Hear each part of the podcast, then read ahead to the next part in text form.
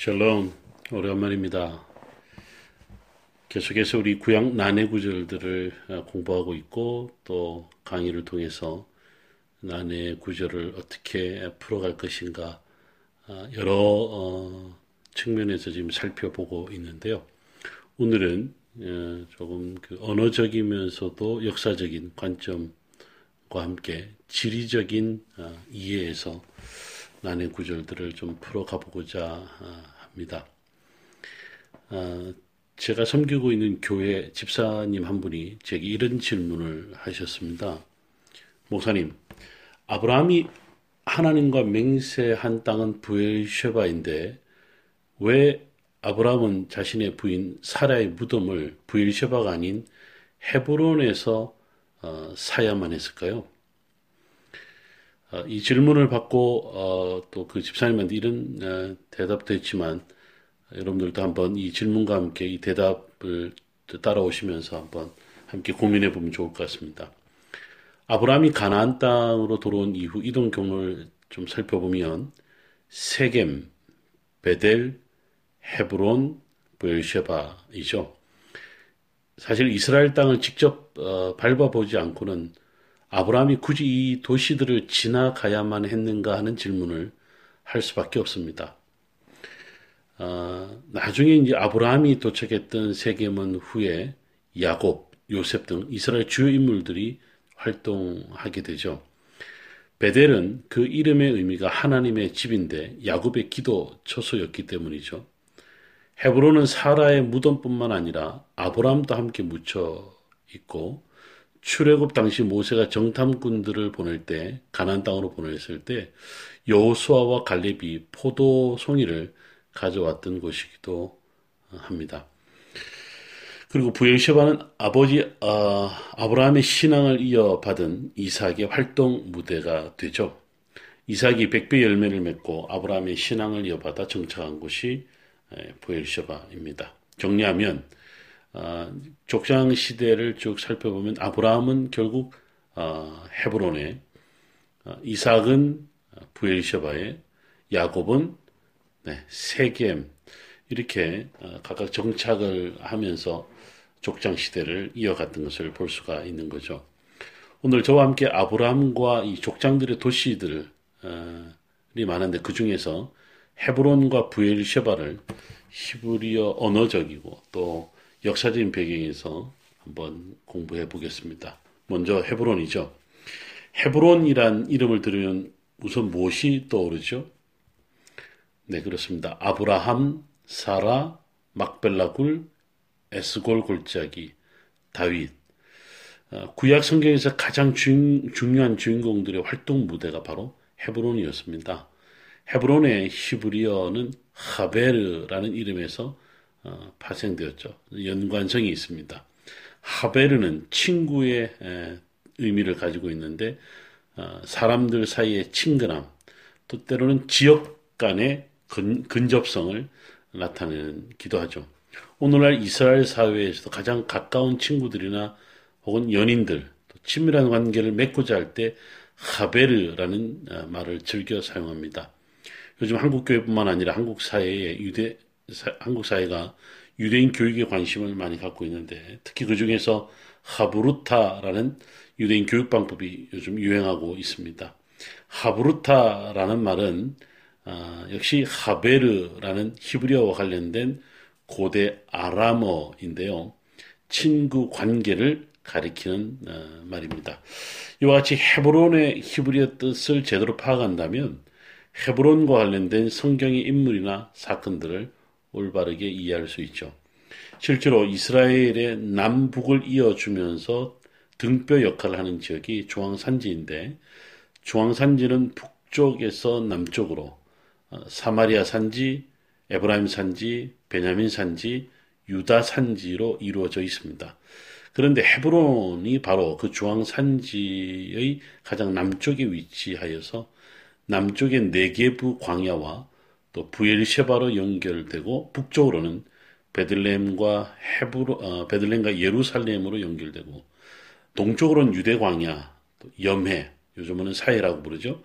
그리고 모압 땅으로 연결되고 서쪽으로는 블레셋 땅과 지중해로 연결되는 사실은 이 헤브론은 동서남북 교통의 허브 역할을 했다고 볼 수 있습니다. 창세기 23장 2절에서 보면 헤브론의 또 다른 이름을 하나 볼 수 있는데 그것은 네 개의 도시 혹은 네 개의 언덕이란 뜻을 가진 기리앗 아르바라는 말이 있죠. 당시 헤브론은 주변의 작은 마을들이 연합하여 하나의 도시를 이루었다라고 볼 수 있습니다.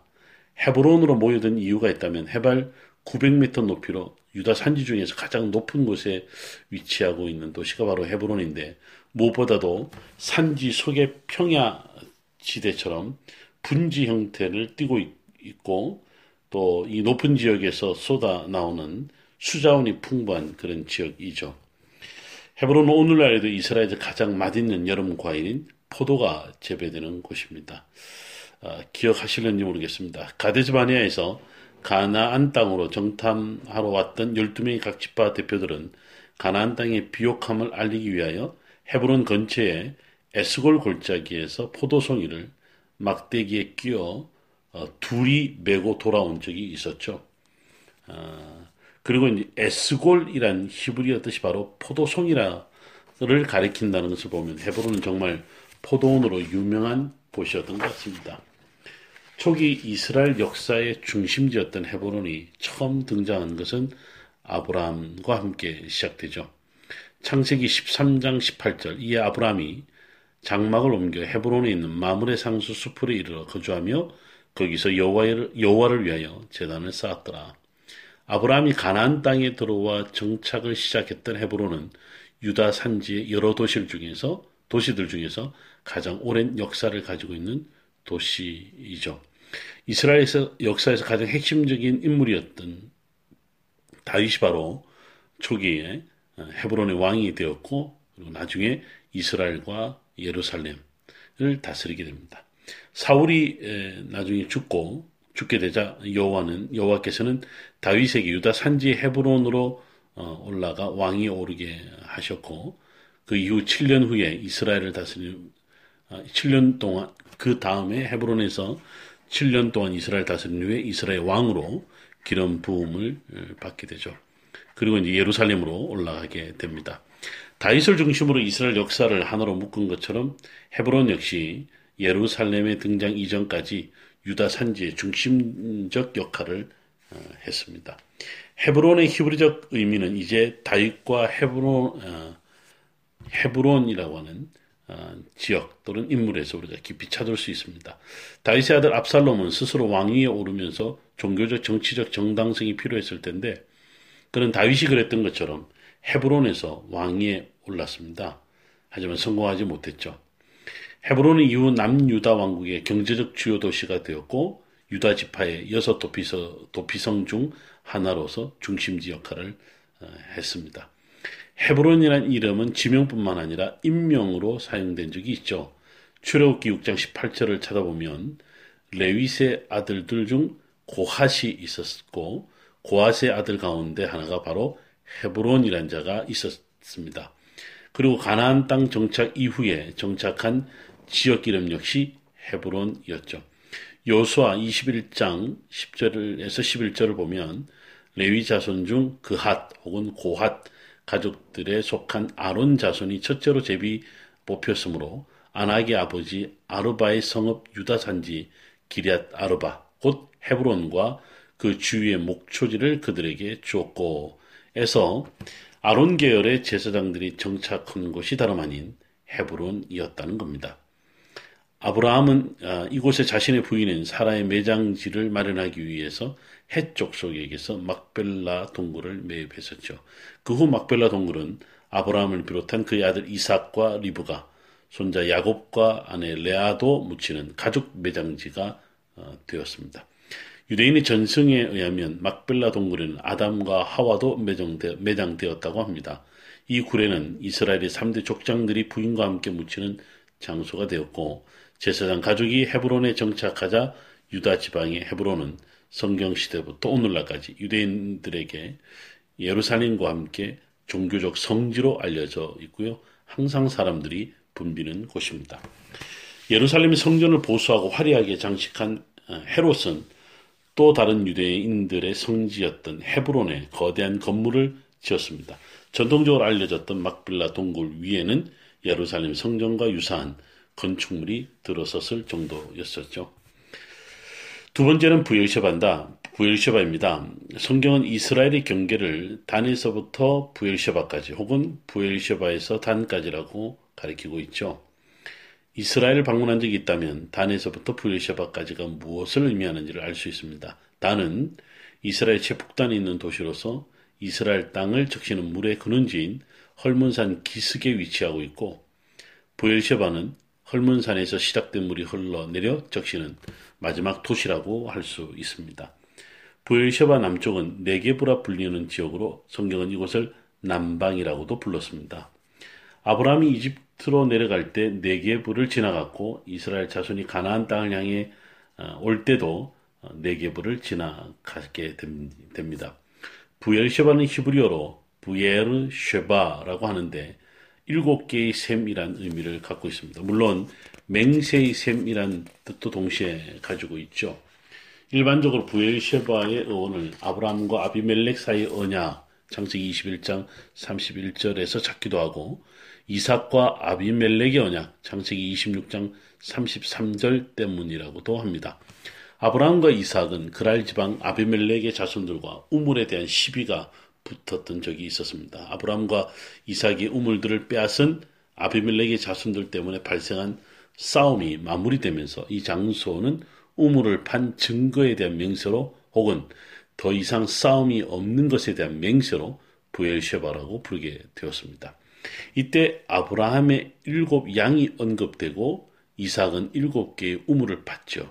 어찌됐건 어, 이 이름은 어, 부엘셰바가 물이 풍부한 장소였다는 것을 말해 줍니다. 수자원이 풍부하다는 조건은 어, 수천 년 동안 사람들이 살 수 있었다는 결과를 이야기해 줍니다. 실제로 부엘셰바에서는 주전 4천년 금석 병용기 시대부터 어, 사용된 어, 그 시대의 유물들이 발견됐고 수많은 우물들과 물 저장고들도 함께 발견되었습니다.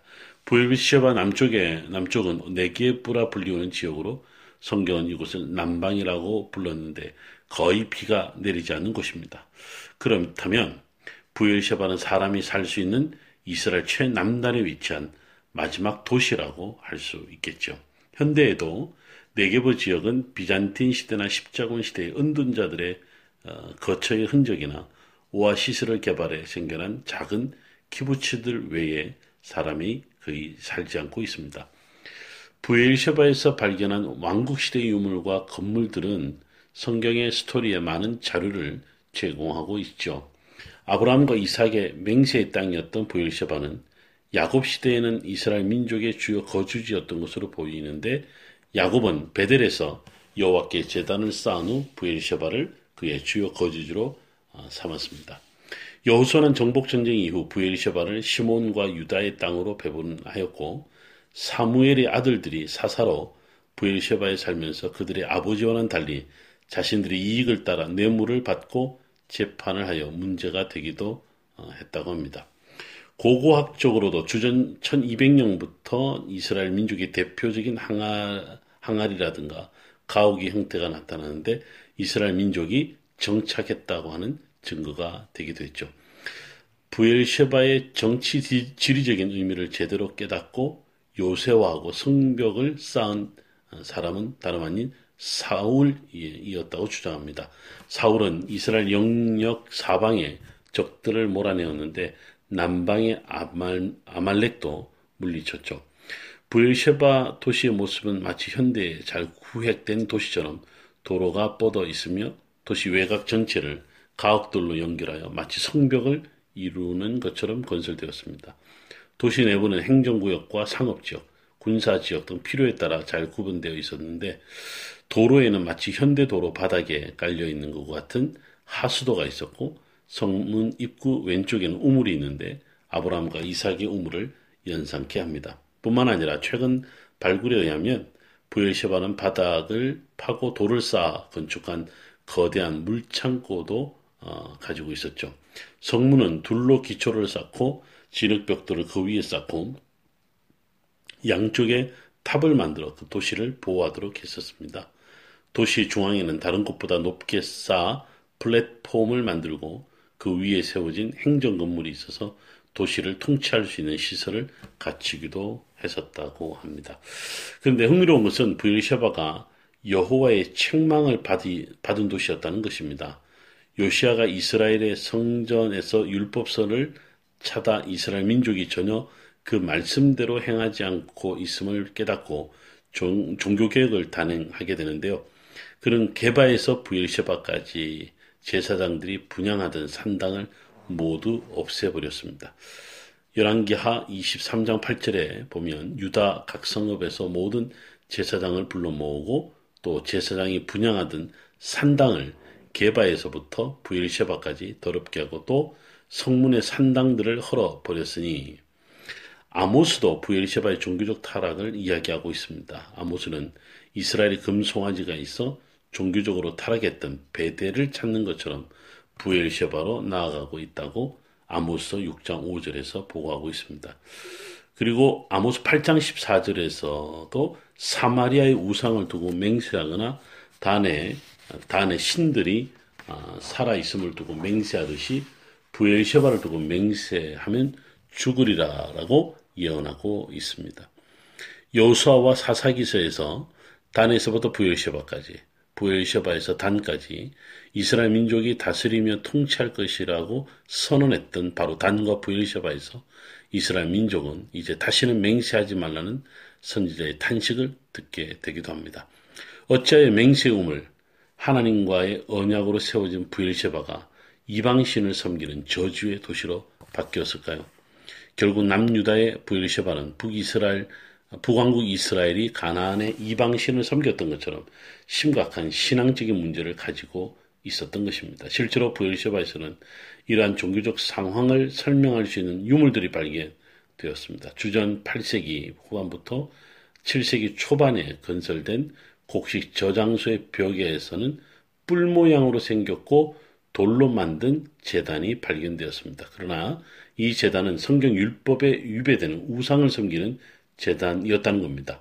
성경은 돌로 재, 아, 재단을 쌓거든 다듬지 않은 돌로 쌓으라고 명령하고 있지만 부엘셰바의 재단은 잘 다듬은 돌로 만들어졌다는 겁니다. 더불어 재단에 사용된 돌 중 하나에는 고대 근동에서, 근동 지역에서 풍요의 상징으로 어, 알려진 뱀 모양이 새겨져 있기도 했습니다. 학자들은 이 재단이 주전 8세기경 부엘셰바에서 사용되다가 히스기야의 종교개혁, 약 한 주전 270년경에 일어나죠. 당시 파괴되어 곡식 저장고를 건축할 때 벽돌로 다시 사용된 것으로 주장을 하고 있습니다. 오늘 그 지리적인 그 이해를 해보자고 해서 성경의 주요 도시인 네, 어, 헤브론과 부엘시바에 대해서 잠깐 살펴봤습니다.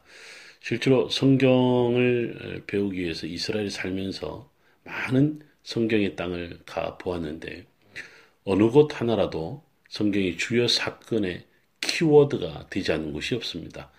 지리적인 의미를 잘 알고 또 그 지리적인 그 정치적인 또 사회적인 종교적인 이유를 좀 안다면 성경을 좀 이해하는데 특별히 우리가 성경을 읽다 보면 만, 읽다 보면 만나게 되는 어려운 구절들을 풀어가는 데 아주 중요한 도움이 될 것이다 생각이 듭니다.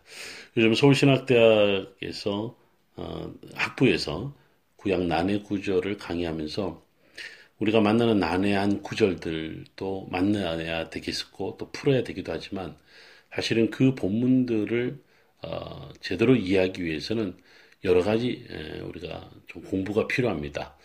그렇다면 이제 어떤 공부냐면 첫 번째 이 성서적 배경에 해당하는 역사, 문화, 지리 그리고 언어를 좀 이해해야 된다는 거죠. 이 각각의 분야가 가지고 있는 어, 많은 스토리들이 어, 사실은 성경을 뒷받침하고 있는데요.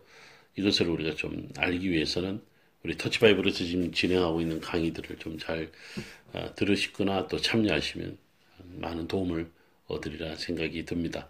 요즘 성경 배우려고 많은 사람들이 많은 다양한 장소를 찾아가는데 어, 그렇습니다. 곳곳마다 나름대로 다 성경을 가르쳐주는 어, 분명한 목적이 있고 또 아름다운 일들을 하고 있다고 생각합니다.